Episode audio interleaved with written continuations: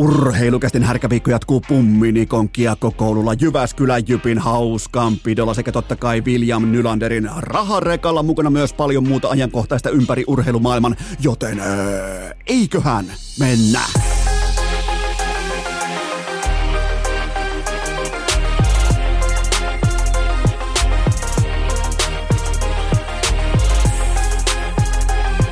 Urheilukästin kutoskausi!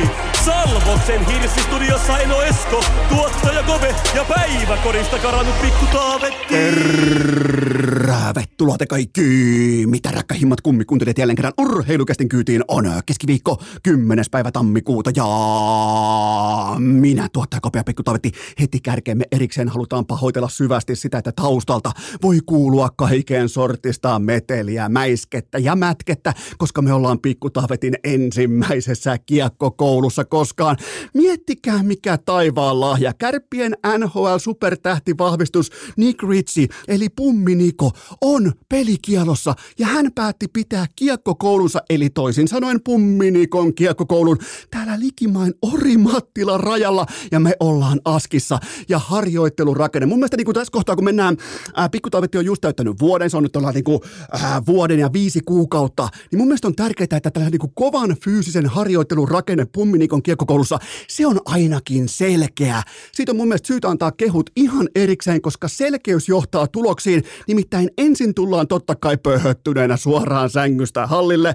Tämän jälkeen hakataan jäässä makaavaa pelaajaa, kahdeksantoista on sarjoissa, ja harjoituksien jälkeen lähdetään paikalliseen juottolaan, kunnes lennetään sieltäkin vielä ulos. Joten Pumminikon kiekkokoulu, vaikka täytyy sanoa, että Nick Ritchillä ehkä kaukalossa vielä Kärppien tiimoilta on toivottavaa, ainakin ensimmäiseen kymmenen otteluun, mutta tämä Pumminikon kiekkokoulu, tämä on siis... Tämä on jokaisen euron arvoinen tuote, Herran Jumala. Kantavana teemana on totta kai rehtiys ja rehellisyys. Eli hakataan rehellisesti, ei missään nimessä rottamaisesti, vaan rehellisesti maassa makaavaa kollegaa päähän. Jumalauta, meillä on tämä siis Markus Nurmen kokoinen sellainen nyrkkeilysäkki. Vähän niin kuin sellainen, mitä käytetään vaikka painissa tai käytetään vaikka palokunnan pelastusharjoituksessa, kun jonkun ää, objektin pitää painaa tismalleen samalla lailla kuin ää, vaikka tajuton ihminen. Meillä on sellainen täällä Markus Nurmen siluetista tehty tällainen niin kuin ihmissäkki. Ja just nyt tuossa samaan aikaan, kun mä teen, teen tätä kyseistä jaksoa, kun mä pystyn niin kuin olemaan samaan aikaan isä sekä myös podcastin tekijä, niin pikku Taavetti hakkaa tätä Markus Nurmen näköistä säkkiä tuossa jään pinnassa täällä Pumminikon kiekkokoulussa. Eikä tässä vielä kaikki. Joten tota, se mikä on tärkeää, se mikä on tässä kohdin myös tärkeää, niin Pumminikon kiekkokoulussa otetaan tietynlainen ryhtiaskel myös median tiimoilta, eli nämä upeat harjoituspäivät päättyy myös mediasessioihin. Tämä sattuukin olemaan tällä hetkellä myös maikkari paikalla, joten siinä ei kuulkaa, tässä niinku, kun mietitään P R-koulutusta ja tällaista niinku, valmiutta toimia sitten supertähtenä median kanssa, niin helvetinmoinen uhriutuminen, itku, kiukuttelu ja vastustajan syyllistäminen, jopa nössöksi, jopa enää puuttuu, että olisi käyttänyt termiä hamekangasta tai jotain muuta vastaavaa. Totta kai se voi tulla vasta sitten seuraavassa koulutusvaiheessa, mutta vittu kun mä oon Kärpät teistä ylpeä. Mä, mä, mä kysyn Kärpät nyt teiltä, miten menee Pumminikon kanssa? Miten olisi vaikka poronsarvesta sorvattu suukapula tähän kohtaan? Olisiko kohdallaan? Siis Nick Ritchie on jäällä jätelava ja kentän ulkopuolella kävelevä P R-katastrofi. Mitähän seuraavaksi? Mutta myönnetään se, myönnetäänkö kuitenkin pois? Myönnetään, nyt kun me ollaan käyty tämä itse harjoittelu läpi, me ollaan käyty Pumminikon kiekkokoulun nämä mediaopinnot läpi, nimenomaan se, että... Mun mielestä mediaopinnoissa on tärkeää, se on vielä alleviivattava, että kun siihen tulee se maikkari paikalle, niin pitää pystyä löytämään siitä jäässä makaavasta vastustajasta tiettyä pelkuruutta ja Pumminiko tässä aspektissa suorastaan dominoi, se suorastaan harjaa kotimaista mediakenttää, joten tuota, Kärpät, miten menee? Miettikää, mutta se on pakko myöntää pois. Kärpät, olkaa vielä mukana. Olkaa Oulu, olkaa vielä urheilukäisten mukana. Myönnetään se yhteen ääneen pois. Tässä on tiettyä tällaista niinku Aki Turbomannis-energiaa mukana. Tiettyä tahatonta komiikkaa. Me kaikki täällä, myös minä, sinä, me kaikki, me halutaan nousta tämän yläpuolelle ja nauraa alaspäin. Ja sekös meitä suomalaisia kiehtoo. Mutta samaan aikaan, miettikää miten perversiä, miettikää miten härskiä se on koko S M-liigan kannalta, että me kaikki tiedetään. milloin on seuraava Kärpät T P S-ottelu. Se on kahdeskymmenesseitsemäs tammikuuta. Me ei tiedetä likimain siis ees Tampereen derbyä. Puolet, puolet herra jumala, siis yhdeksänkymmentäviisi prosenttia S M-liigan runkosarjan otteluista on aivan täysin merkityksettömiä. Joten jos jotakin tulee nyt Pummi Nikon ja Markus Nurmen myötä, niin ainakin me tiedetään, että jääkiekkoa pelataan Raksilassa kahdeskymmenesseitsemäs tammikuuta. Miettikää, miten noloilla tavallaan rakenne aineksilla pitää saada aikaan keittiössä sellainen keitto, jota kuluttaja ainakin tietää, milloin sitä tarjoillaan. Miettikää, miten lapsen kengissä S M-liigan markkinointi, brändäys, kaikki tämä tuotteisto on, kun jonkun pitää ensin hakata toista jäässä ja sen jälkeen vielä syyllistää tämä vastustajan pelaaja pelkuriksi ja totta kai itse myös uhriutua maikkarilla, jotta me kiinnostutaan, jotta se tuote ikään kuin työntää tällaisen perversin näkökulman kautta itseään meille tarjolle, että hei, tässä tämä nyt olisi ja se on kahdeskymmenesseitsemäs tammikuuta, sen jälkeen taas sitten myskätään ja tapellaan ja riehutaan ja hakataan jäässä makaavaa pelaajaa, niin miettikää, missä me mennään. Kuvitelkaa nyt, missä me mennään. Me, me tiedetään tämän asian, siis t- tällaisen aspektin kautta me tiedetään, milloin pelataan liigaa näiden joukkueiden tiimoilta, kun taas meitä runkosarja, etenkään tälleen sydäntalvella, ei tunnu kiinnostavan paskan vertaa. Eli Pummi Nikon pelikielto. Mitähän muuten Kärpät aikoo tehdä Pummi Nikon kanssa? Ainakin tällä hetkellä Pummi Nikon on täällä pitämässä jääkiekkoleiriä Pikkutaavetille, joten tota, itse asiassa just nyt lopetti Pikkutaavetti äh, jäässä makaavan pelaajan hakkaamisen tuossa, ja kohta pidetään sitten erillinen pressitilaisuus, missä kerrotaan, miten todellakaan ei olla rottia valoa, ollaan rehtejä, jumalauta, kanadalais-suomalaisia miehiä, me kyltää. Herra jumala, ei tuo jätkä pysy edes baarin sisäpuolella, mitä sieltä voi ottaa jääkiekko kaukalossa, mutta tota, jos jotain ollaan saatu, mä haluan kiittää myös Oulua siitä, Kärppiä, koko Emmo-konsernia siitä, että mikäli jotain ollaan Kärpistä nyt saatu tänä vuonna versus vaikka viime vuosi, me ollaan saatu komediaa. Me ollaan saatu viihdettä, me ollaan saatu tragikomediaa, sitä vähän niin kuin tahatonta komiikkaa siitä, että miten S M-liiga tai miten urheiluorganisaatioita pitäisi johtaa. Sinne tuo ex-pelaajat, kaikki kaverit hommia, sen jälkeen ihmetellään, kun juttu, juttu ei lähdekään liikkeelle. On keikari, huijari, Marjamäestä kaikkia, se heitetään ulos, tulee, äh, tulee mäntymaa tilalle, niin alkaa voittaa pelejä, Pummi Niko ottaa pelikieltoa, mouhoaa mediassa, mouhoaa baarin, baarin edustalla. Se on muuten vähän sellainen samanlainen tyyppi kuin tota... sellainen äärimmäisen humalainen, heinolalainen, sellainen ehkä vähän keski-ikäisyyttä lähentelevää, sanotaanko vaikka, heitetään vaikka teollisuusalueen työntekijä, siellä on vieläkin ne sellainen oranssi haalari päällä, tulee baariin, se heitetään siellä tulos, niin sen jälkeen se alkaa siinä ulkopuolella, vähän niin kuin nyt ää, Pummi Niko maikkarilla, alkaa siinä ulkopuolella vielä kerran niin kuin myskäämään ja mouhomaan, kun jokainen älykäs ihminen olisi lähtenyt jo, okei, varmaan taksikotiin. Varmaan tässä kohdin on parasta ottaa taksikotiin, nukkuu pääselväksi. Sen jälkeen palataan tähän asiaan, mutta vielä niin kuin useamman tovin viikonkin jälkeen Pummi Niko päättää vielä pitää sykkeet korkealla maikkarilla, että toi tossa toi Markus Nurmi, jota mä hakkasin jään pinnassa kahdeksan kertaa, vedin vapaa lyönnillä päähän. Niin se on se pelkuri ja mä oon se epärotta, mä oon se kova jätkä tässä, ymmärtäkää mua, mä oon väärin ymmärrä, joten voi vittu.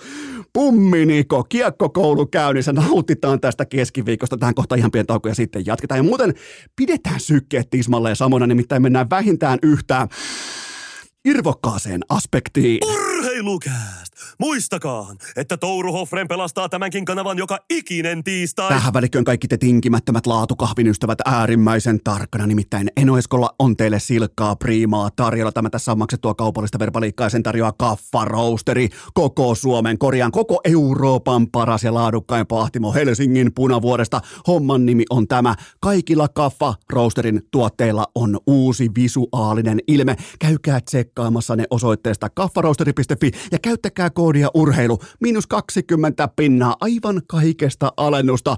Eno Eskon suositukset tähän sydäntalveen, lempeä voima, totta kai myös aina kahvi ja sanomattakin selvää, että talviriaha kuuluu meikäläisen kattaukseen. Muistakaa koodi urheilu, miinus kaksikymmentä pinnaa, kaikesta alennusta ja se osoite on kaffaroasteri piste fi. Seppi. Eteenpäin. Uskomattoman laadukas sekä ennen kaikkea rehti ja rehellinen, ei yhtään rottamainen pummi, Nikon kiekkokoulu jatkuu tällä taustalla, mutta Tokkopahan on kellään mitään sitä vastaan, että yhtenä kollektiivina jatketaan perkuuta Pohjois-Suomen jääkiekon asioilla. Nimenomaan näin eteläisestä näkövinkkelistä tarkasteltuna, koska Jyväskylä, sehän on pohjoisessa, se on äärimmäisen pohjoisessa. Nyt vedetään pellenkenkää jalkaa, otetaan sirkusteltta tohon päälle, koska Jyp H T, Jyppi, traktori, no smoking team. Mä en tiedä, mitä siellä nykyään poltellaan, mutta jumalauta, kun kulkee. Eli voidaan tavallaan niin kuin heti äh, putsata pöytää sen tiimoilta, että mä lyön avoimesti mun omakohtaiset kortit tässä kohdin ihan selkäpuoli auki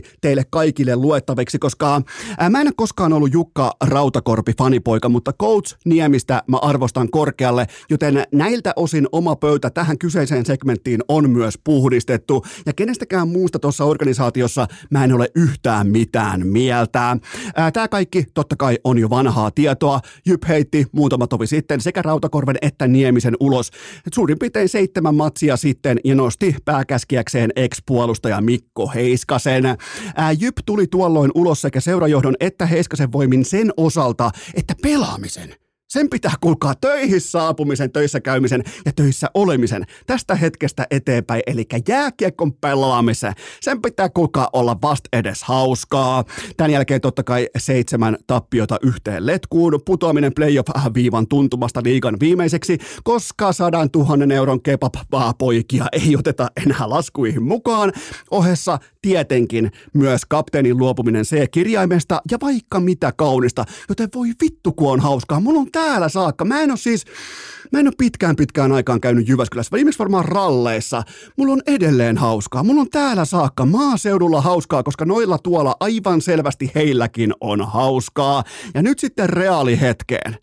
Hypätään tähän hetkeen. Kaikki tää edellä mainittu oli totta kai teille jo vanhaa tietoa. Jyp otti vielä kerran kaikkien todennäköisyyksien vastaisesti lapion käteensä ja katso, että kuinka syvälle sitä keskimaan, näin niin kuin etelästä katsottuna Pohjois-Suomen maaperää voi kaivaa. Mitä sieltä voiskaan löytyä? Lapio kädessä. Jumalauta, ne passitti fanikuntansa tiedottamaan osakeyhtiön asioista sosiaaliseen mediaan. Mä otan suoria la... Mä otan suoria lainauksia hurrikaanisydämien, eli Jyp-fanien. Mä otan hurrikaanisydämien somepostauksista, ihan siis virallisista, missä on Jypin allekirjoitus mukana ja julkaisulupa mukana. Jumalauta, mä otan suoria lainauksia. Ootteko te valmiita? Ja mä haluan vielä erikseen asettaa visuaalisuuden nuotin. Tää tiedote... Tää tiedote, joka siis käsittelee fanien kautta miljoonien eurojen osakeyhtiön toimintaa. Tämä tiedote on tehty mustaan kännykän kuvapohjaan Snapchat-oletustekstitoiminnolla, joten ootteko valmiita? Nyt lähdetään hurrikaanisydämien ää, tiedotteen pariin. Ei tästä tule yhtään mitään. Tää on. Miettikää, täällä tullaan saatana tekemään vakava asiaohjelma ja vittu. Siellä tehdään Snapchat-tekstillä, tehdään tiedotteita miljoonayhtiön, osakeyhtiön asioista eteenpäin, mutta itse asiaan. Suoria lainauksia hurrikaanisydämien somepostauksista. Ensimmäinen lainaus kuuluu näin. Valmentajakaksikko ei kohdellut pelaajia heidän ansaitsemallaan tavalla. Hmm. Seuraava lainaus. Sisäänpäin tuleva pelaajaliikenne oli pysähtyneenä niin kauan kuin tämä valmentajakaksikko joukkuetta valmensi. Sitten kuitenkin vielä viimeisessä lainauksessa hopeareunu, se kuuluu näin. Jyp on pelaajamarkkinoilla jälleen varteen otettava vaihtoehto. Viheltäkää nyt vittu joku pilli. Jonkun pitää nyt pystyä astumaan ihan kylmästi vaan päävirta katkaisijasta. Vaikka Hippoksen saatana halli majuri saapuu paikalle, päävirta katkaisijasta valot pois kaikki, ihan kaikki irtaimisto helvettiin, tori piste fi myyntiin ja toiminta seis. Ettehän te nyt jumalauta lähde tiedottamaan teidän paska kottikärryn sisällöstä, jos ei riitä kojones tai osaaminen, niin ette te nyt jumalauta laita teidän fania Snapchat Chat, oletus, oletusteksti toiminnon voimin hommiin. Valmentajakaksikko ei kohdeltu pelaajia heidän ansaitsemalla tavalla ja sen jälkeen sisäänpäin tuleva pelaajaliikenne oli pysähtyneenä niin kauan kuin tämä valmentajakaksikko joukkuetta valmensi, mutta kuitenkin Jyp on pelaajamarkkinoilla jälleen varteen otettava vaihtoehto. Eikö teillä ole jumalauta itse vatsan pohjaa todeta näitä asioita vaikkapa G M:n tai toimitusjohtajan ihan nimellä ja naamalla ääneen faneille. Mä en ole ikinä kuullut, mä oon todella, todella kauan seurannut urheilua, mä en ole ikinä kuullut, että fanit alkaa kantamaan sen seuran vettä nimenomaan sen paskakottikärryn tiimoilta. Tää on pelkuruutta. Tämä on nyt sitä pelkuruutta, mitä Pumminiko yritti ikään kuin tuoda esiin Markus Nurmen tiimoilta aivan toisenlaisessa kontekstissa. Tämä on pelkuruutta. Ei uskalleta itse kertoa sidosryhmille, miten vitun onnettomia me ollaan tässä työssä, josta me laskutetaan aivan helvetinmoista palkkaa. Siitä on kyse. Tämä on pelkuruutta. Tämä on se, kun ängetään Homer Simpson menee sinne pusikon sisään kuuluisassa meemissä. Se menee pala kerrallaan sinne pusikon sisään, koska ei uskalla olla tässä tilanteessa, missä paska lentää seitsemättä iltaa putkeen tuulettimeen. Ai jumalauta. Mun oli pakko liittyä mukaan oikeastaan tähän niin kuin fanikeskusteluun, tähän suureen kokoukseen. Ja koko saagahan siis. Mulla on ollut aikaa tässä, tästä on melkein pari viikkoa vanha uutinen. Mulla on ollut aikaa soittaa muutamia puheluita. Ää, tää koko saagahan eteni tällä tavalla. Unohtakaa ihan kaikki se, mitä J Y P yrittää tiedottaa faniensa kautta. Homma meni näin. Rautakorpi ja Nieminen, ne oli aivan liian kovia ammattilaisia Jukka Seppäsen sirkusteltaan. Ja se on siinä. Oikeastaan keskustelun pitäisi loppua tähän. Mutta sen sijaan G M Mikko Viitasta voi viedä kuin kuori ämpäriä ja päävalmentaja Heiskanen on puolestaan Viitasen oma poika. Heitä yhdistää tietty altavastajuus, puukäsipakkikulttuuri sekä se, että kaikilla on koko ajan hauskaa. Kaikki, kuten huomaatte, kattokaa, kattokaa Jyväskylän suuntaan. Näettekö, miten paljon siellä naurattaa, miten paljon siellä on huumoria ilmassa, miten paljon siellä on nautintoa ja iloa jääkiekossa. Seitsemän iltaa putkee, saatana, kaktusta keskelle persettä ja se on siinä. Joten tota, mm, näin se menee. Kuvitelkaa nyt. J Y P-linja, nyt kun tulee ikään kuin, äh, tulee tälleen niin kuin takapenkki tiedottamisen voimin tulee kertomaan, että mitä me ollaan joskus aikoinaan päätetty, mistä kukaan ei kuitenkaan silloin tullut julkisanankaan vertaan, mutta J Y P on siis mystisesti jo pari vuotta sitten salaa ja vahvassa syväkyykyssä linjannut, että meidän kantava seinä on luovuus. Jos teidän kantava seinä on luovuus, eli luovuus jääkiekko kaukalossa, niin miten jumalauta, teiltä löytyy sieltä kännykästä Jukka Rautakorven numero. Miettikää, ne on päättänyt, meidän teemana on luovuus, ja tästäkin huolimatta ne palkkaa Jukka Rautakorven askiin, jolta löytyy luovuutta todistetusti vain silloin, kun pitää saada koronapotilaat harjoittelemaan. Missään muussa aspektissa tai tulokulmassa ei löydy nimenomaan luovuutta. Hyvä luoja sentään, Jyppi. Ja mikäli jatkossa, mikäli siellä marssitaan jälleen kerran ulos tai sisään tai mihin tahansa niiden seitsemäntoista fanin voimin, niin, niin tässä ei ole mitään muuta kuin yksi ongelma. Jukka Seppänen, joka tietää jääkiekosta, jääkiekon liiketoiminnasta ja etenkin jääkiekkoviihteestä kaiken. Ja sitten kun sinne tulee oikeita ammattilaisia, ei mitään Mikko Viitasia, vaan sinne tulee oikeita ammattilaisia, ei mitään Mikko Heiskasia, vaan sinne tulee Jukka Rautakorpi ja Ville Nieminen, jotka on nähnyt vähän jotain muutakin kuin janakkalaa. Ja ne ilmoittaakin, että itse asiassa tätä niin kuin jääkiekkotoimintaa viedään tähän suuntaan. Ja sehän ei kelpaa, koska jälleen kerran Jukka Seppänen tietää jääkiekosta aivan kaiken. Ja tästä syystä ne heitti ainoan uskottavan aspektin omasta organisaatiostaan ulos. Ja nyt ne viestii ja julkaisee tiedotteita puettuna faniensa Snapchat-tekstinsyöttökalun varaan sosiaalisessa mediassa. Kiitos kuulemiin. Urheilukääst!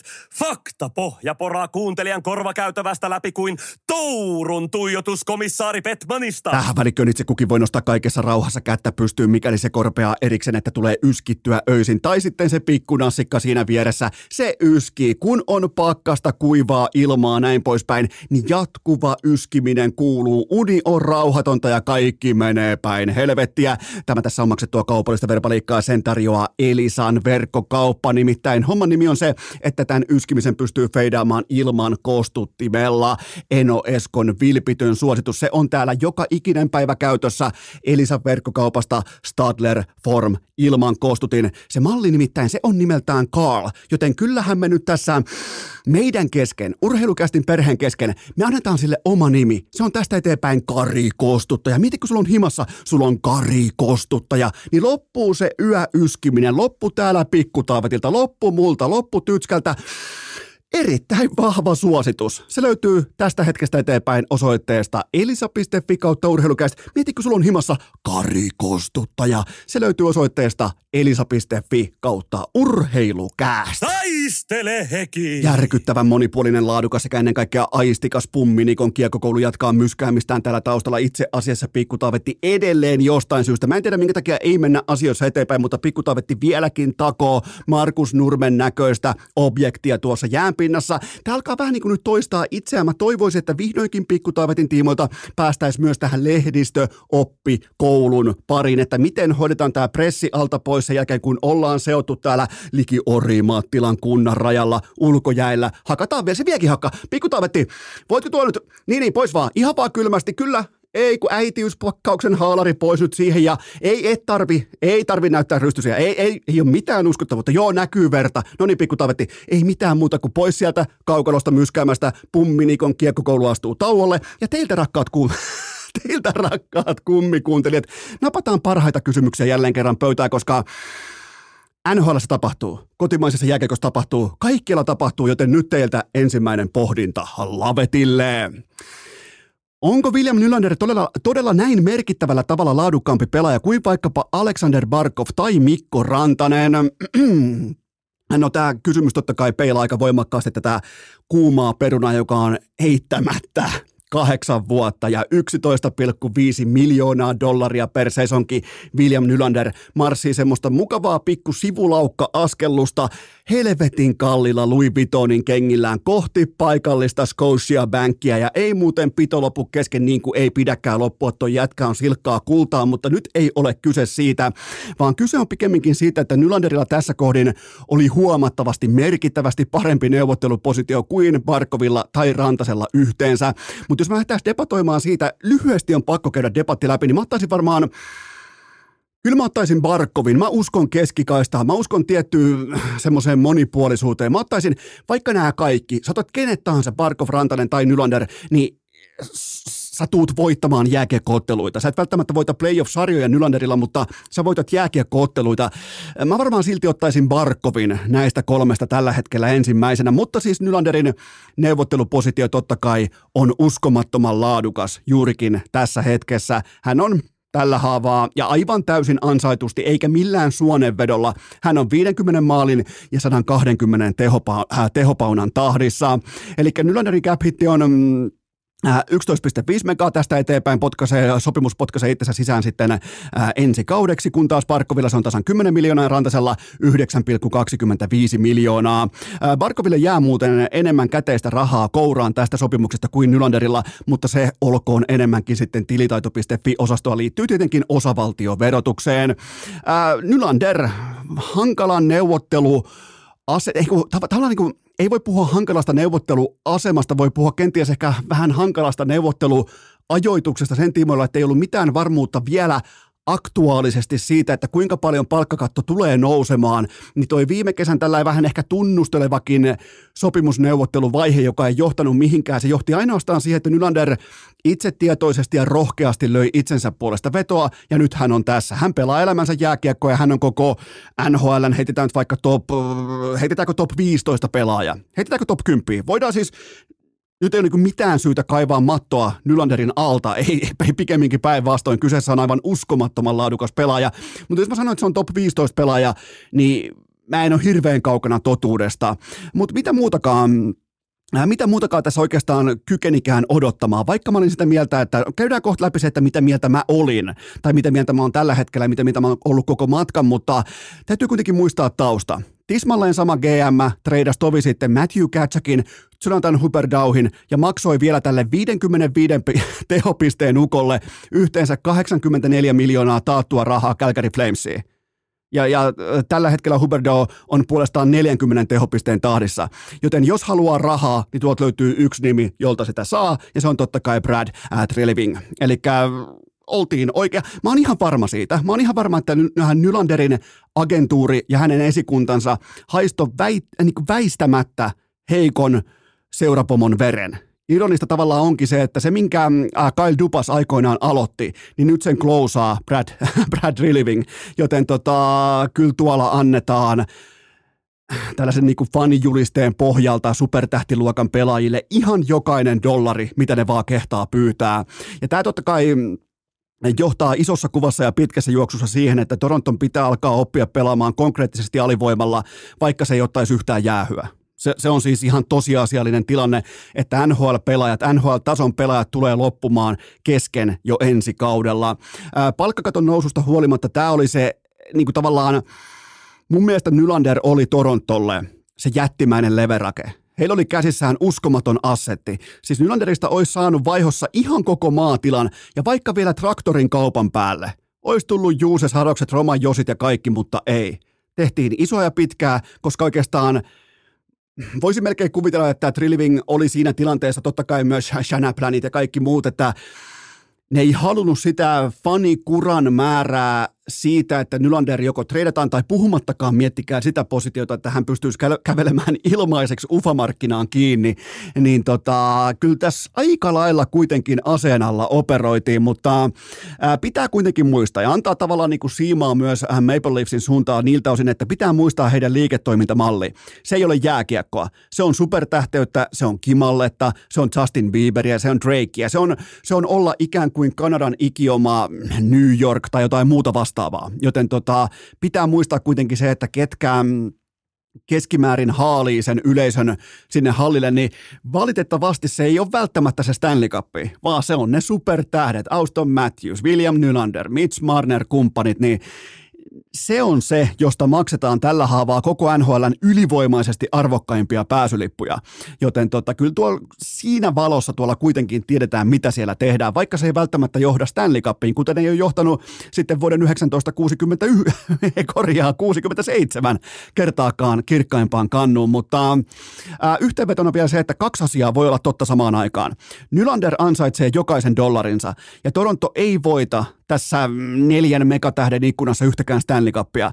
Ja tästä tulee meille, faneille, tästä tulee meille ikään kuin aikamme kammottavin kahden kerroksen väen, kahden kerroksen väen jakauma. Ää, tulee, mulla tulee omakohtaisesti mieleen Leijonat M M-keväältä kaksituhattakahdeksan, muistatteko? Doug Sheddenin tällainen niin fanipoika-hössötys johti siihen, että kaikki Suomen N H L-legendat ykkösketjuun, ykkösylivoimaan ja sen jälkeen sitten kaikki muut Euroopasta ja ties vaikka mistä. Ihan mies oli, kun katsoi silloin sitä ää, kaksituhattakahdeksan Leijonan joukkuetta, kun on selännettä Koivua, Koivua, Jokista, kaikkea, niin, niin ja sitten sen jälkeen katsoo niinku liigatason pelaajia tai jotain nuoria nousevia, ketähän siellä oli ehkä Pilströmiä, oliko kon, en ole varma, oliko Kontiolaa näin poispäin, niin aivan järkyttävä kahtia jako. Joten ja, tällä ei tule olemaan Toronto. Nimenomaan tisma, tismalleen tällainen joukkue, ja, ja mulla ei ole mitään syytä otaksua, että se tulee johtamaan siihen luvattuun maahan, joten onko niitä, niitä taitaa olla muuten olla top kymmenen ensi kauden parhaiten palkatuista N H L-pelaajista, niiden joukkueista löytyy peräti neljä kappaletta, eli Matthews, Nylander, Marner ja Tavares. Okei, Tavareksen sopimusta on enää vuosi tämän jälkeen jäljellä, että se tuo jonkinnäköistä pelivaraa, mutta kyllä tuolla mennään aika voimakkaasti sitten A H L-joukkueella, tuolla tullaan pelaamaan ilman maalivahtia, siis kohta on pakko ihan oikeasti ottaa Zamponikuski askin. Sehän menee melkein viisikymmentä megaa pelkästään tuolle neljän pelaajan kärjelle tuosta palkkakatosta. Et siitä sitten vaan, ja vaatii muuten jonkin verran, mulla ei niinku vieläkään mun maol ei ky- kykene, pitäisi varmaan soittaa tilitoito piste fi tai johonkin, että miten asetellaan tällainen laskutoimitus siihen Exceliin, joka johtaa siihen lopputulemaan, että sulla on ihan oikeasti varaa palkata N H L-tason pelaajia, jotka on just sillä veden jakajalla, että ollaanko N H:ssä vai ei. Kun ei meinaa siihenkään riittää taateli tämän jälkeen, joten tota, mutta tätä on positio, tätä on neuvottelu ja tätä on performoituminen oikealla hetkellä. Jos Nylander hakkaisi tällä hetkellä vaikka se, kohti semmoista kaksikymmentäkaksi maalin ja ää, vaikkapa kuudenkymmenenkahdeksan pisteen sesonkia, niin ei meillä olisi debattia. Meillä ei olisi minkäännäköistä väitelmää tai väitöskirjaa pystyssä, mutta kun meillä on jumalauta viisikymmentä maalia, meillä on sata kaksikymmentä tehopaunaa, meillä on yksi koko N H L:n dynaamisimmista supertähtiluokan energisimmistä offensiivisista taikureista askissa, niin silloin me, meillä on myös jumalaton neuvottelupositio. Joten tästä on kyse. Tähän kohtaan ihan pieni tauko ja sen jälkeen Eno Eskon henkilökohtaiseen suosikkiorganisaatioon. Urheilukääst! Onko Mäkimontu klassikko sitten? sittenkin Suomen puhuttavin jääkiekkoottelu. Tähän välikköön lienee paikallaan tahdikasta muistuttaa erikseen siitä, että kaikki elämässä keskimäärin perustuu ajoitukseen. On se työelämää, rakkauselämää tai vaikkapa urheiluuraa, niin se ajoitus, se on kaikki kaikessa ja sulla, rakas kummikuuntelija. Sulla on aikapuolella nimenomaan juurikin tänään keskiviikkona. Mene osoitteeseen salvos piste fi ja laita ne hirsiunelmat toteen. Tämä tässä on totta kai maksettua kaupallista verbaliikkaa ja sen tarjoaa Salvos. Tätäkin kyseistä jaksoa tehdään Salvos Hirsistudiosta. Sulla voi olla vaikka mielessä piha-aitta, pihasauna, ihan mitä tahansa, niin se vastaus on salvos piste fi. Mietihän nyt, sä laitat just tänään asiat tapahtumaan ja sä juot juhannuskahvit oman hirsirakennuksen terassilta aamuauringossa. Ai että, ne hirsiunelmat toteen osoitteessa salvos piste fi. Menkää tsekkaamaan, se osoite on salvos piste fi. Ettepähän muuten jumalauta ikinä arvaa, mitä Pumminikon kiekkokoulussa tapahtuu juurikin tällä hetkellä. Nimittäin pikku Taavetti lopetti harjoittelunsa, eli Markus Nurmen näköisen bodypackin hakkaamisen jäässä. Tämän jälkeen hän kieltäytyi pressitilaisuudesta, lähti kuin keikari huijari. Lauri Marjamäki otti hatkat Petopodin studiosta ja sen jälkeen huikkaa tuolta kaukalon uloskäynnin luukun kohdalta, että hän aikoo tiedottaa näistä vastoinkäymisistä faniryhmänsä voimin ja kehtas vielä sanoa vakavalla naamalla, että ne aikoo käyttää Snapchat-tekstimuotoa tässä tiedotteessa. Mä oon tällä hetkellä pyörin täällä kuin Mikko Viitanen. Mulla ei ole minkäännäköistä näkymää tulevaisuudesta. Mä pyörin täällä kuin Mikko Heiskanen. Mä en tiedä yhtään, mitä mun pitäisi seuraavaksi tehdä. Mä oon väärässä paikassa, mutta lähtökohta on kuitenkin se, että meillä kaikilla, rakkaat kummikuuntelijat, meillä tulee olemaan jatkossa tämän touhun kanssa äärimmäisen hauskaa. Joten Pumminikon kiekkokoulu on täten ohi. Jatketaan teidän seuraavalla kysymyksellä. Tuliko Cutter Gauthierista kertalaakista Eno Eskon virallinen kummipelaaja? U kaksikymmentä-kisojen kirkkain hyökkääjätähti ilmoitti jo viime kesällä. Tää, mä nautin tästä. Jumalauta, tää on upea tavallaan. Tää tuo draamaa, tää tuo sisältöä, tää tuo äärimmäisenkin laadukasta tulevaisuuden debattia siitä, että kuka toimi oikein, kuka väärin, mutta siis Cutter Gauthier, jos katsoit U kaksikymmentä-kisoja, todella, todella helvetti sentään, miten laadukas U S A:n supertähtiluokan hyökkääjä. Hän ilmoitti nyt jo tulleiden raporttien mukaan viime keväänä aikuisten M M-höntsien jälkeen, eli Suomessa, ihan sieltä kylmästi vaan ilmoitti, että Uh, by the way, mä en muuten sitten tule pelaamaan ikinä yhtäkään matsia uh, Philadelphia Flyersissa. Ja tää on jotakin, minkä takana me kaikki voidaan seistä yhdessä rintamassa. Cutter Gauthier, ehdottomasti urheilukästin kummipelaaja. Elikkä nyt sitten G M Daniel Briere, piskuinen raitti omalta uraltaan. Hän löi po- pojan lihoiksi. Kaikkea ilmeisesti yritettiin. Yritettiin maanitella, yritettiin tavata, yritettiin keskustella. Mikään ei toiminut. Gauthier oli päättänyt jo hyvä tovi sitten, että hän ei muuten pelaa sitten yhtäkään ottelua Flyersissa, joten vaihdossa saapui sitten Anaheimin pakkilupaus ää, Jamie Drysdale, joten tuota kaksi äärimmäisenkin potentiaalista laadukasta nuorta pelaajaa, kun vaihtaa enemmän tai vähemmän yksi yhteen. Totta kai siinä toiseen suuntaan liikkui myös, Flyersin suuntaan liikkui myös sitten toisen kierroksen varaus, mutta tämä on todella harvinaista. Tämä on siis todella harvinaista, että talentista joudutaan päästämään tällä tavalla irti, mutta miettikää, mun on pakko nostaa nyt myös hattua Flyersin suuntaan, koska tästä ei ollut minkään näköistä siis kuiskaustakaan mediassa. Eli Cutter Gauthierin arvo ei, se ei ikään kuin laimentunut sillä, että kaikilla olisi tiedossa, että toi on pakko myydä täältä ulos. Joten mittava hatunnosto tästä syystä nimenomaan Flyersille, että kaikki saatiin pidettyä jemmassa, kun tämä on ollut kohta jo vuoden tämä asia tapetilla, että hei, by the way, mä en muuten sitten pelaa Flyersissa matsiakaan, joten tuota, aikamoinen, kaiken kaikkiaan aikamoinen kokonaisuus nimenomaan tämä kyseinen ää, kaupan teko. Mä en siis, siitä ei ole tullut vielä mitään raporttia siitä, että minkä takia hän ei, ei nyt sitten pelaa nimenomaan Flyersissa. En mäkään pelaisi, säkään et pelaisi, mutta olisi jännittävää kuulla nimenomaan, onko se vaikka sitten Tortorella, onko se joku vastoinkäyminen, joku periaatetason ratkaisu, mitä se voi olla, mutta ainakin tämä on viihdettä. Tää, tää tässä, kuulkaa, tää on viihdettä, joten tota, todella siis todella merkittävä ja iso kauppa, kun puntaroidaan pelkkää horisonttia ja odottamaan näille pelaajille. Ja kyllähän tämä tavallaan kääntää myös Anaheimin, joka on ollut oikeastaan sitten selänteen lopettamisen jälkeen. Anaheim Ducks on ollut ihan täysin, ainakin kotimaisittain, aivan tyystin epärelevantti porukka, niin kyllähän toi keskikaista huokuu tiettyä potentiaalia tulevaisuudessa.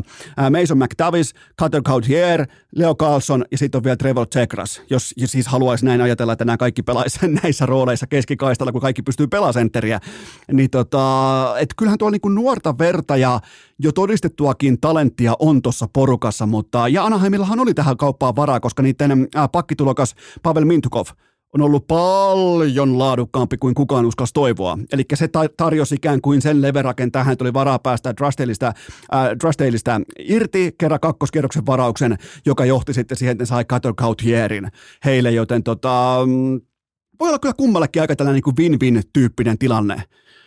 Ja kyllähän tämäkin on kaunista, että Philadelphia-faneilla on taas joku, jota voi vilpittömästi vihata, koska toi se kaupunki elää ja hengittää vihasta, ei rakkaudesta. Ei ne ole mitenkään veljellisesti kenenkään rakastuneita. Ne vihaa kaikkia. Ja Cutter Gauthier, jumalauta, kun se tulee ekaa kertaa pelaamaan sinne oranssiin, oranssiin pummiteltaan, niin jumalauta, kun lähtee. Joten tästä tulee hauskaa, mutta vaikka näytöt ei ole vielä taululla, niin todella iso, todella merkittävä kauppa, mitä ei voi mitenkään ainakaan ylen katsoa.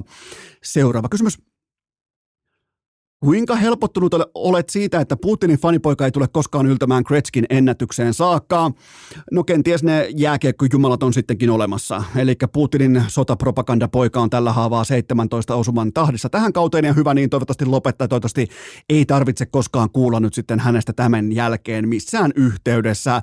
Mä toivon omakohtaisesti samaa rahaa vielä sitäkin, että Capitals nolaa itsensä tämän ryömimisen kanssa lopullisesti. Eli nythän koko Capitals on valjastanut kaiken seuratoimintansa sen varaan, että Ovechkin absoluuttinen pummi, Putinin sotapoika, sotafanipoika rikkoi tämän ennätyksen. Siellä on kaikki, siellä on varmaan jo samppanjatkin kylmässä ja siellä on jonkinnäköistä serpentiiniä ladattu piippuun, mutta ei, ei. Toivottavasti ne nolaa itsensä ihan täysin tämän ryömisen kanssa, kun tuolla jätkellä ei ole mitään bisnestä olla tuolla jäällä ja se ei saa mitään aikaa. Tämä on kaikkien kannalta, tämä on sekä surullista että noloa, mutta toivottavasti Putinin fanipojasta ei tarvitse kuulla enää tämän kauden jälkeen. Seuraava kysymys. Ansaitseeko Maso... Katos vaan, Maso, jumalauta, Maso astuu askiin. Ansaitseeko Maso Lehtonen nousta mukaan vuoden valmentajadebattiin? Ehdottomasti mukaan debattiin tai semmoiseen vähän niin kuin rajatapaustyyppiseen arviointiin, mutta rajana on tietenkin playoff-jääkiekko, eikä vain säälijääkiekko, vaan nimenomaan, että pitäisi pystyä työntämään oikeisiin playeriin. Mä tiedän, että runkosarjan jälkeisiä asioita ei oteta mukaan vaakakuppiin, mutta arvatkaa mitä, urheilukästi vaakakuppi ne tulee mukaan. Joten, ja silloinkin totta kai ehkä vain haja-ääniä, mutta mun mielestä siinä tapauksessa, mikäli H P K yltää playereihin, niin Maso Lehtonen on noteerattava tässä keskustelussa, vaikka hän ei tule sitä voittamaan, eikä välttämättä ansaitsekaan voittaa, mutta noteerauksen paikka tämä on jo nyt. Eli Lehtosen kuitenkin tällä niin kuin mestisnipulla on yksi varsinaisen peliajan voitto vähemmän kuin vaikkapa I F K:lla, joka operoi noin kaksinkertaisella pelaajapudjetilla ja ukkoa tulee lisää ovista ja ikkunoista sisään koko ajan, kuten vaikkapa todella väkevästi startannut Vincent Marleau. On muuten todella oike- vaikeaa omakohtaisesti sanoa jonkun jääkiekkoilijan koko nimi. Jos se sukunimi on Marleau, niin mun kieli ei meinaa taipua silleen, että se etunimi on Vincent. Se ei meinaa taipua, mutta tota, ää, H P K:sta vielä. Mun on pakko, niinku, tämä ei liiku, tavallaan tämä ei ole mitenkään relevanttia, tämä ei niinku, muuta mitään, mutta miten Teemu Rautiainen? kolmekymmentäkahdeksan ottelua tähän kauteen. Yhden mystisen illan aikana T P S:ää vastaan vieraissa neljä nuottaa. Ja tämän tulikuuman illan lisäksi koko kauteen vain yksi osuma. Mi- mi- mitä tapahtui Turussa sinä lokakuisena iltana? Mä en kysy, kansa kysyy. Seuraava kysymys. Kuka heistä kiri lopulta keskinäisen pistepörssin paalupaikalle? Juuso Hietanen, Nick Ritchie vai Juha Jatkola? No siis kaikkihan nämä herrat tällä hetkellä operoi tismalleen viiden tehopisteen voimin, kun mennään tammikuuta eteenpäin, joten tota, joo, Juha Jatkola. Juha Jatkola painaa kalpan maalilla. Tehot tähän saakka yhdeksäntoista otteluun yksi plus neljä. Miettikää yhdeksäntoista otteluun yksi plus neljä Juha Jatkolalla, mutta nyt on muuten pakko painaa jopa alerttia pohjaa. Olisikohan mua... Al- ah, vittu, kun ei ole alerttia tässä oikein. Heitetään tosta vaikka... Toi, toi on alertti. Toi on nyt alertti, koska nyt se... Nyt niin kuin iso pyörä lähti pyörimään. Nyt, niin kuin, nyt aivot hakkaa ylikierroksella, koska tässähän se on. Se on jumalauta, se on tismalleen tässä. Miettikää, Juha Jatkola Nashville korvamerkintä loppuu ensi kesänä, eikö niin? Ja tässähän se on. Juha Jatkola Torontoon hoitamaan sekä maalivahti että ennen kaikkea avauspelaamista. Minkä takia pitää ostaa pakkia ja veskaria erikseen, kun ne voi hankkia samassa paketissa molemmat? Jatkolla tähän kauteen tehot yksi plus neljä yhteensä yhdeksäntoista matsiin, ja tuolla pisteaveragella siltä, sillä oltaisiin Toronto-pakkien pistepörssissä jumalauta sijalla viisi. Se on siinä. Juha Jatkola, hearing, jopa breaking, kumpi? Ehkä vasta hearing. Äh, Juha Jatkola Torontoon välittömästi kauden loputtua.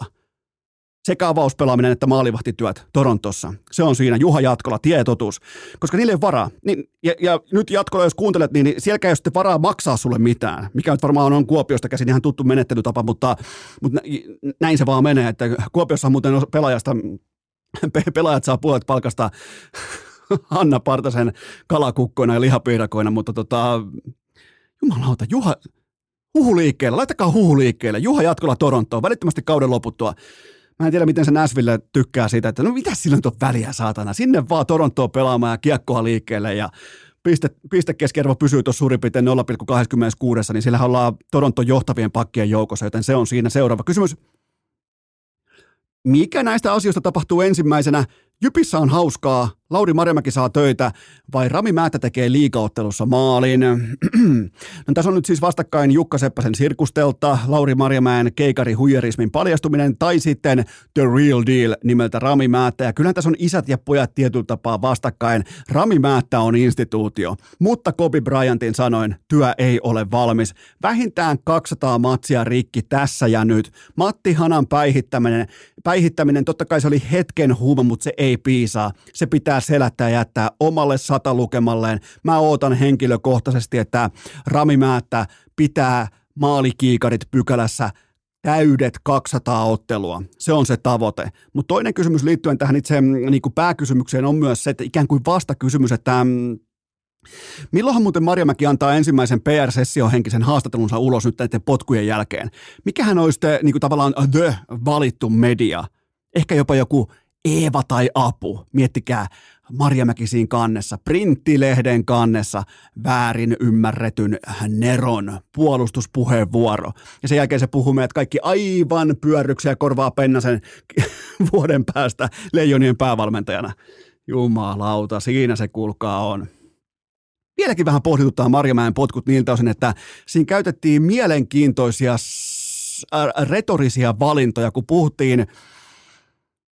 Joten joku mua on hämäänyt tässä Marjamäki-keississä. Mun on pakko nostaa kättä pystyyn, että mua on hämäänyt jokin tässä Marjamäki-keississä nimenomaan sopimusteknisesti, kun miettii mitä sanoja, minkälaisia sananvalintoja teki vaikkapa G M tai seurajohto tai muu vastaava taho, niin vieläkin joku, joku kysymys mua nimenomaan kalvaa liittyen Lauri Marjamäen potkuihin, koska mä en ole varma, että oliko nämä ihan aidot potkut vai oliko tämä jotenkin vivutusneuvoteltu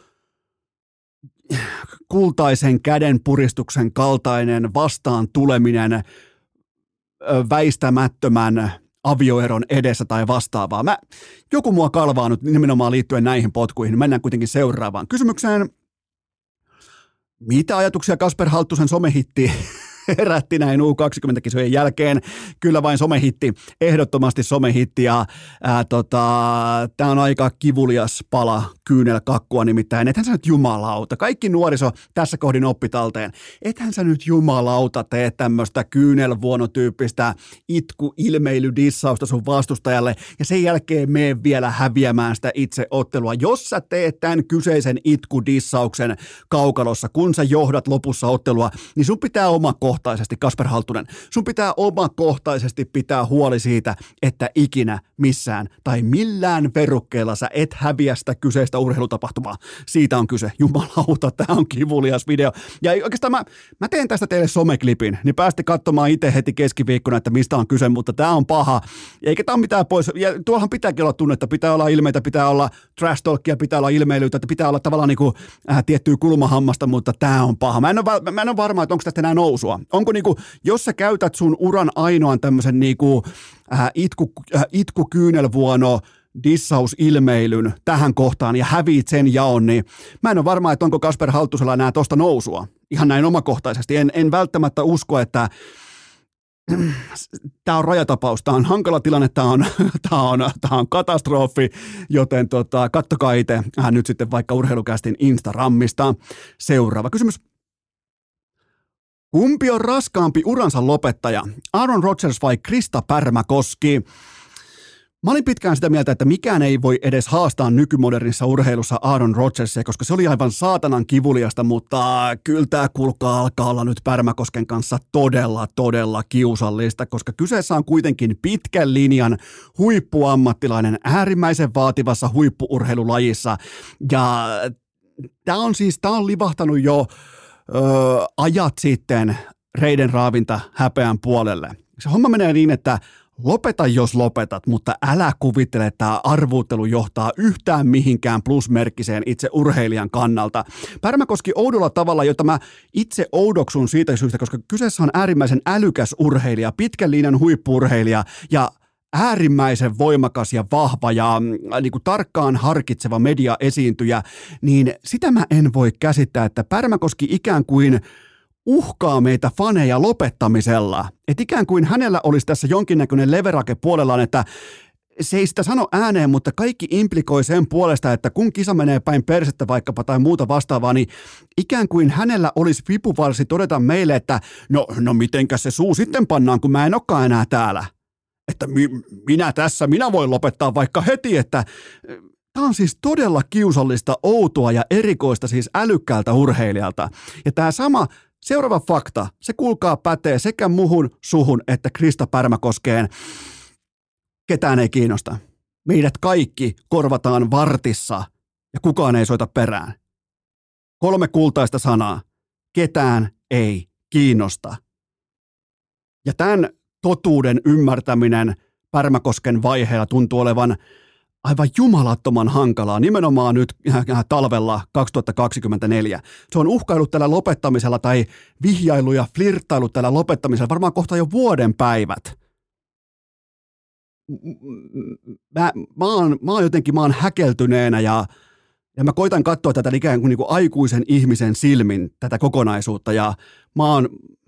Mä oon jotenkin ymmyrkäisenä tästä kaikesta, koska Pärmäkoski ei kuitenkaan tee medianeessa virheitä tai se ei, se ei tule kehiin valmistautumatta tai se ei ikinä urallaan ole jäänyt hopeille nimenomaan, kun pitää presentoida tai ikään kuin tuoda oma asia julki. Niin tää on, tää on ollut aivan täys fiasko.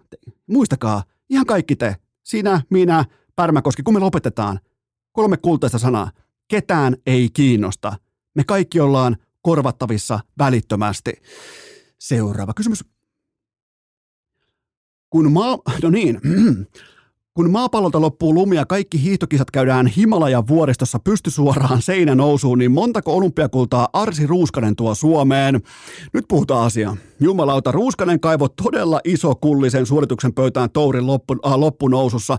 Menisikö jopa sanoa Tourun loppunousussa, vaikka Touru oli paikalla, mutta kyseessä oli kuitenkin Tour de Skiin ää, loppunousu.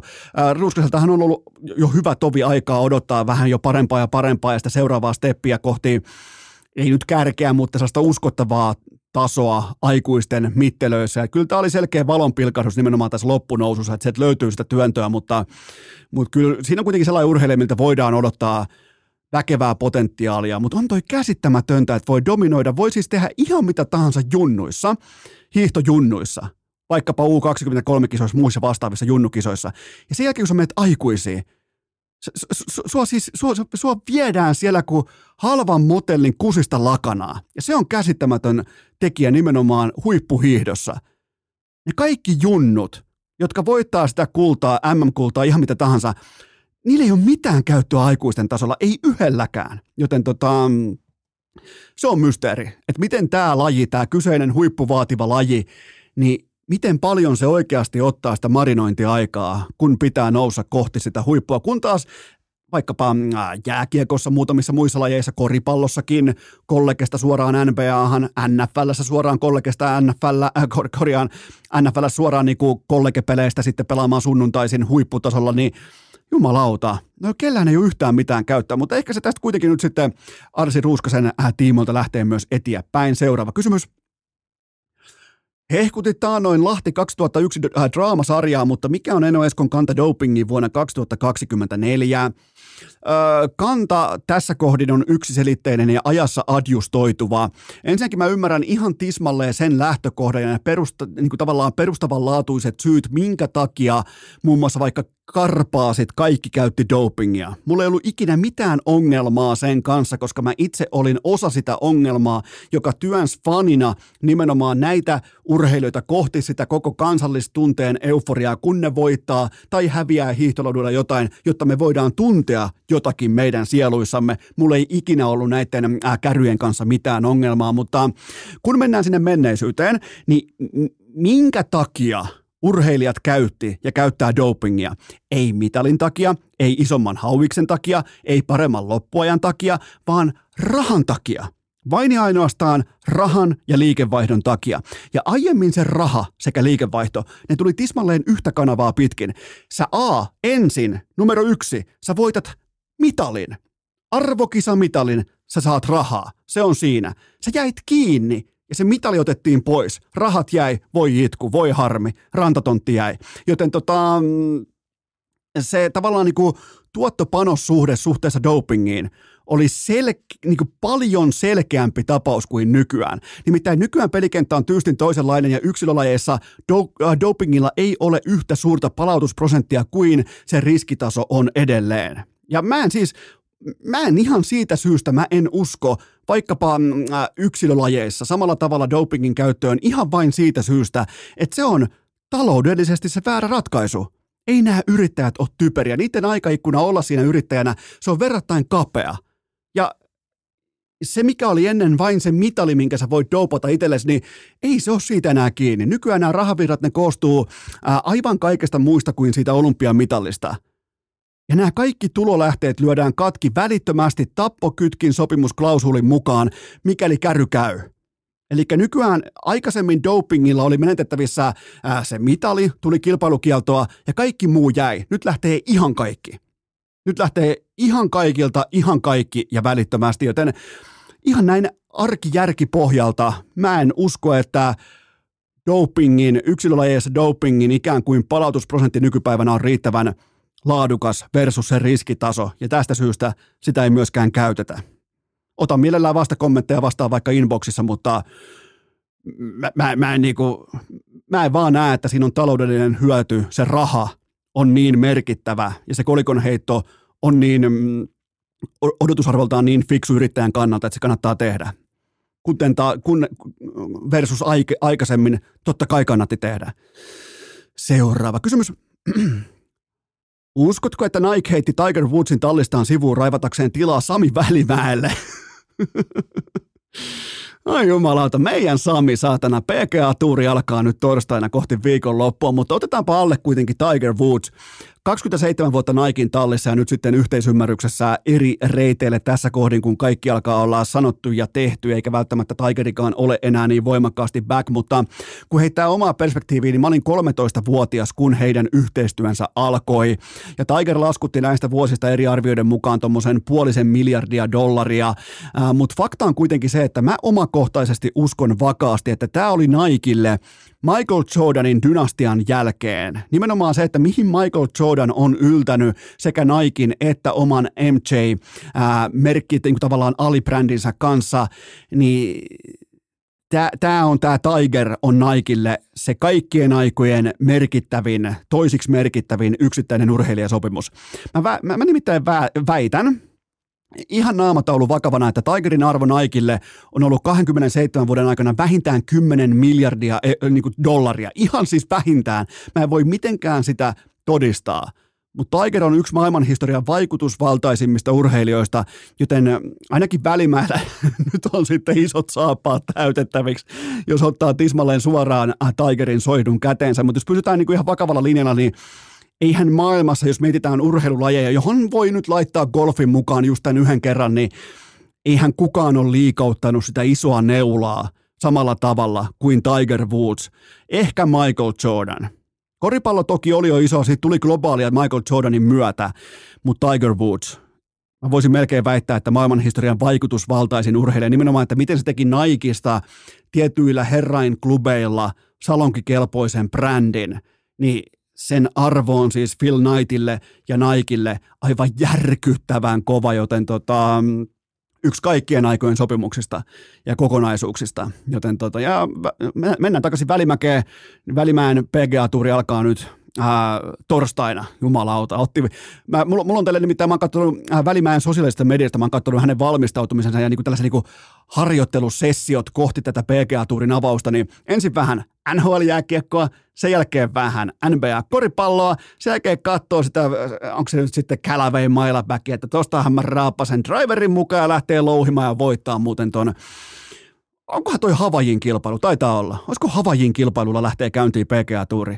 Vittu kun mäkään en tiedä mistään mitään, vaikka sulla on aikaa opiskella nääkin läpi, mutta Välimäki saa tulla jossain vaiheessa itse kertomaan, että miten tämä homma menee. Seuraava kysymys. Mitä tästä pitäisi ajatella, että Detroitissa myydään ensimmäisen N F L-playoff-viikonlopun kallein pääsylippu? No ihan siis täysin odotettua niiltä osin, että Lions on pelannut viimeksi kotona playoff-matsin vuonna yhdeksäntoista yhdeksänkymmentäkolme, eli jopa ennen Tigerin Nike-sopimuksen alkua, joten kyllähän tämän ymmärtää. On Eminemit, on Fordin suvun johtoporras, on kaikki valmiina, joten tästä tulee kaunista ja tulee vielä Rams vastaan. Oman kylän poika Matthew Stafford kohtaa Jared Goffin, jotka siis treidattiin päikseen tuossa muutama vuosi takaperin ja tulee, ja on muuten aivan uskomattoman loistava kattaus heti ekaan playoff-rundiin. Tästä enemmän sitten perjantaina koitan käydä kaikki matchupit ja poimia jokaisesta matchupista yhden porkkanan pöytään. Uh, urheilukästin N F L-kauden kohdepoiminnat, palautusprosentti lopulta tappiollinen kahdeksankymmentäkuusi pilkku kaksi, eli neljäkymmentäyhdeksän kohdetta uurnassa, jos sä löyt kaikki vaikkapa... Mm, Sä löyt kaikki vaikkapa tasapanoksella kymmenen euroa sisään, niin sä teit kuusikymmentäseitsemän euroa tappiota, joten tappiollinen kausi, toinen tappiokausi putkeen ja täytyy sanoa, että jaksaako näitä saatana laittaa enää liuskalle, tälleen niin kuin urheilukästi liuskalle ensi vuonna enää. En tiedä. Saa nähdä. Ei, ei siis joudu, sillä ei ole mitään väliä, tuleeko voittoa vai tappiota, mutta jotenkin tuntuu, että kun lähtee torstaisin tekemään nimenomaan N F L-kohdepoimintoja, niin koko saatana, niin tuntuu, että jatkuvasti tulee enemmän ja enemmän tällaisia niin kuin yllätyspoissaoloja ja muita vähän niin kuin takin kääntöjä N F L:ssä kuin aiemmin, vaikka siis siellä on todella vahva tämä kokoonpanon raportointi koko viikon mitassa, mutta... Saa nähdä, mutta tappio L-muotoinen kausi, mutta ainakin playerit. Jumalauta tulee loistavia matseja. Seuraava kysymys. Voiko mikään enää pysäyttää soutaja Joel Naukarisen valintaa vuoden urheilijaksi? No ei sitten yhtään mikään. Siis pakko ehtiä. Nyt jo melkein jopa... Melkein ottaisi jopa urheilutoimittajain liitolta ikään kuin yhden askelman verran taaksepäin kaiken aikatautuksen suhteen. Kirjekuoret auki, ei mitään muuta kuin uusi äänestys, pikaäänestys ja Joel Naukkarisen sisäsoutulaitteen maratonin maailman ennätys haarukkaan. Nimenomaan, että jos mietitään, että no mä nyt kysyn teiltä, kuinka monta maratonsoudun sisäsoutulaitteen maailman ennätystä Lauri Markkasella on? Yhteensä nolla. Kuinka monta soudun S M-mitalia Lauri Markkasella on? Yhteensä nolla. Joten tota, eli Joel Naukarinen siis myskäs kotinsa soutulaitteella maratonin siten, että jokainen viisisataa metriä meni alle maagisen rajan yksi pilkku neljäkymmentä. Mä en tiedä yhtään, mitä tämä tarkoittaa, mutta kuulostaa siis todella maagiselta rajalta yksi pilkku neljäkymmentä. Ja mä ta- tarkastin myös ottelunauhan, eli tein omakohtaiset videoopinnot. Ja mun yhteenveto on se, että Naukarinen todella vihaa sitä soutulaitetta. Siis herra jumala, mikä räsynukke tehdä se on, kun se paiskoo sitä soutulaitetta.